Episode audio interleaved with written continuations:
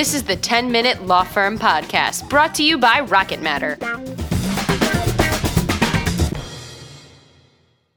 Hello, everyone. Welcome to the 10 Minute Law Firm Podcast. Today, we are going to be talking about cybersecurity. And I'm very excited to have on our program a guy who knows a lot about this, somebody who's been in the trenches doing R&D and engineering around this subject. His name is Rick Duman. Rick, hi. Uh, welcome to the program. I thank you for having me. Good morning. All right. So uh, Rick runs it, it's SecNap, correct? Uh, that's the name of your company. That is correct. Right. And um, so before we kind of get into it, give us a little bit of background of like, um, you know, how you came to be doing what you're doing.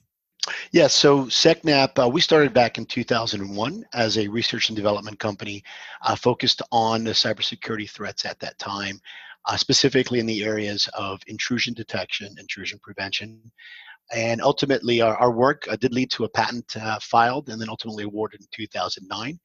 Uh, our focus at the time was on identifying intrusion, intrusions, bre- breach activity, um, and stopping that and uh, that work led to the, a service model uh, commonly referred today as managed detection and response. So we're able to uh, identify a specific breach or ransomware activity that a, a client may um, may undergo, uh, and ultimately stop that uh, through our, our, inline solution referred to as Cloud Jacket.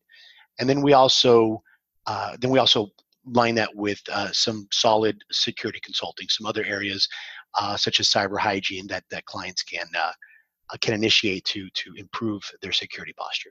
So you know, it seems like there's just all this information out. Uh, there's just you, are hearing a lot of about breaches in the news and so on and so forth. Um, we actually cover this topic a lot in a lot of our webinars, but you know, it's uh, there's so much information out there um, about how to protect yourself, and you know, for for someone who's drowning in information, like what advice would you give to a law firm that just wants to know kind of where to start with this whole thing.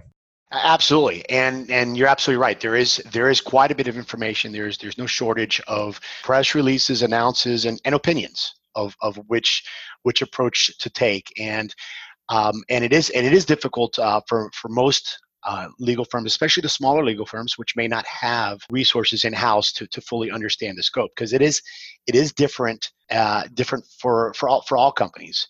Uh, the first thing that uh, I think most clients or most law firms need to recognize is there is no quick fix. There is no silver bullet. And when it comes to security, the, the idea of a set it and forget it mentality won't work. So the idea of, of buying some sort of technology, implementing it, and leaving it alone for three years, assuming it's going to keep you protected, does not work, especially as the landscape um, has evolved, it's grown, it's gotten more sophisticated uh, and more automated.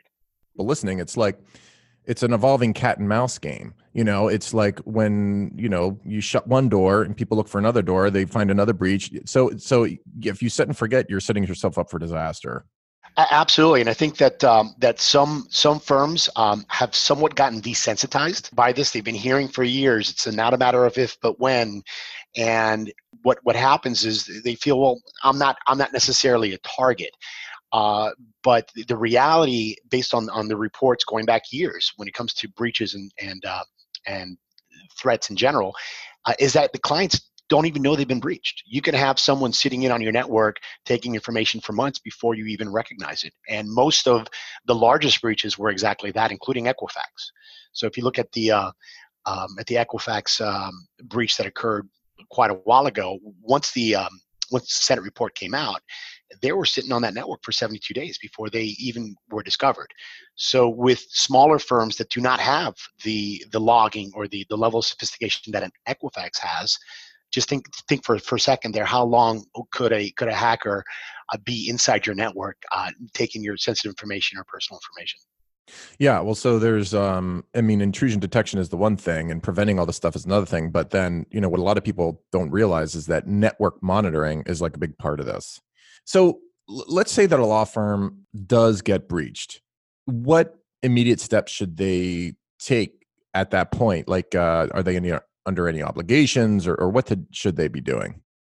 Um, it's it's very important to understand what kind of breach or what what kind of incident uh, has occurred and, and understanding the difference. Um, and regarding reporting, uh, there there are new laws. There's uh, there's new laws that have come out, such as GDPR and privacy laws, state by state. Uh, most have have some um, some requirements based on on reporting, and it goes back to how was the breach discovered. In, in, in many cases, a data breach was not discovered until a third party informed you because they found the FBI comes knocking at your door saying you've been breached. Um, in other cases, such as ransomware, they discover it based on the fact that they get a notification that their, their data has been encrypted. Um, one of the first things that, that you want to do with any of those situations is, is look at your uh, incident response plan. What, what do you have in place if you, you have it in place? Uh, good practice as far as cyber hygiene goes um, requires that you should be reviewing it um, and you should be reviewing viewing those steps. Do you have a cyber liability policy insurance in there? Because that that might have certain uh, certain steps uh, as far as reporting. Just like any sort of a disaster, a fire or, or hurricane that your business might undergo, uh, cyber liability is its, its own standalone uh, standalone policy in many cases, which which should have been reviewed. Uh, in the case of, of ransomware, uh, one of the one of the most common uh, steps is to try to, as as much as possible, uh, shut down and and remove any what you suspect uh, any any assets that have not been affected. Um, try to minimize the impact as, as, as, quickly as possible to to help curb the um, the infection and, and to get some help if you don't have uh, a, a plan in place already.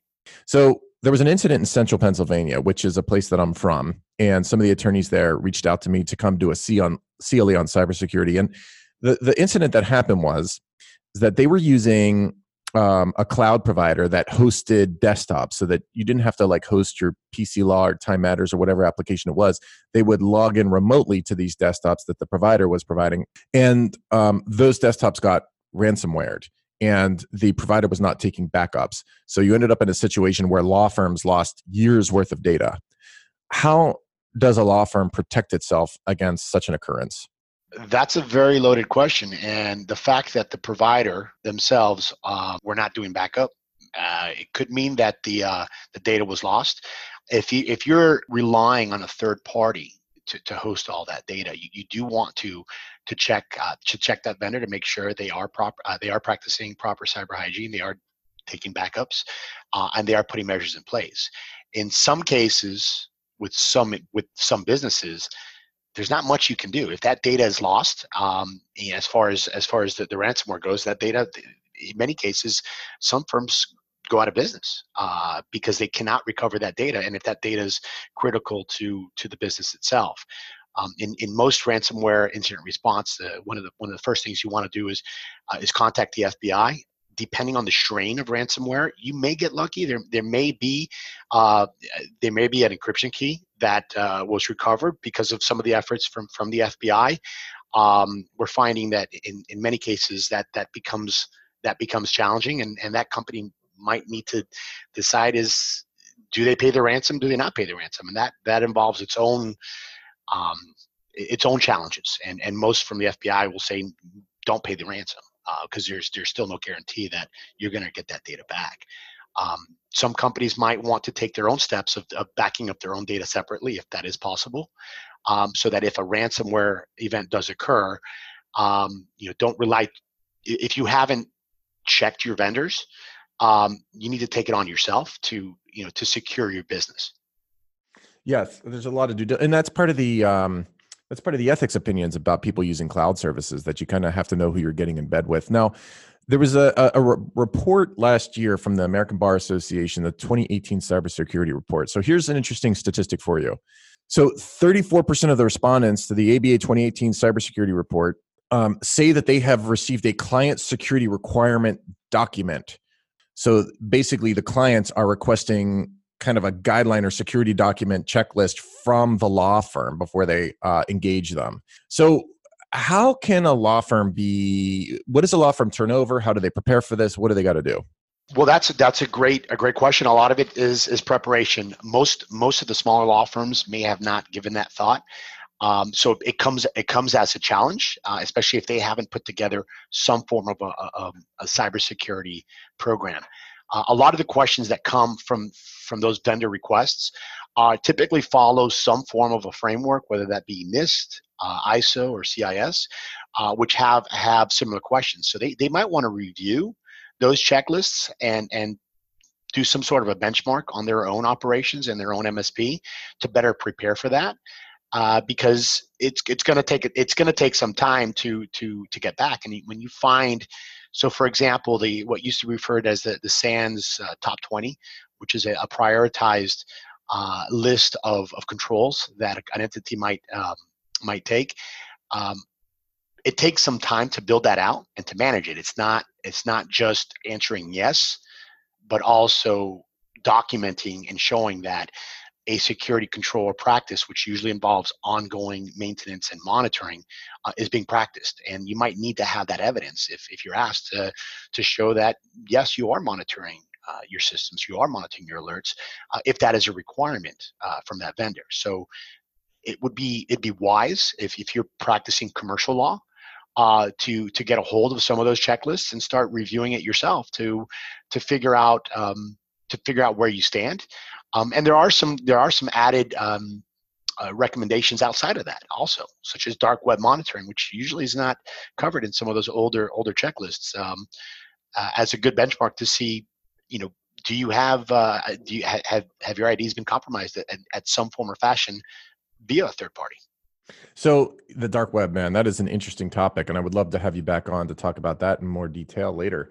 Um, now, you guys have a checklist of sorts so that law firms can kind of work through to see where the see how they stand in terms of uh, cybersecurity preparedness. Do you not?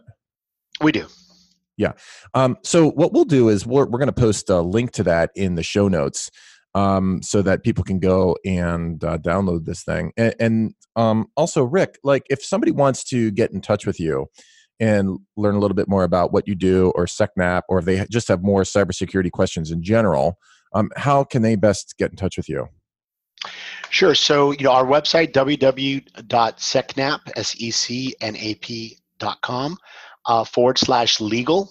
That would be uh, the access to our checklist. And through our website, uh, we do have a, a form they can, uh, if they've got general questions or interests, um, they can certainly fill out a form. We'd, we'd be be happy to, to engage in a conversation and and provide some some form of guidance to see how we can help.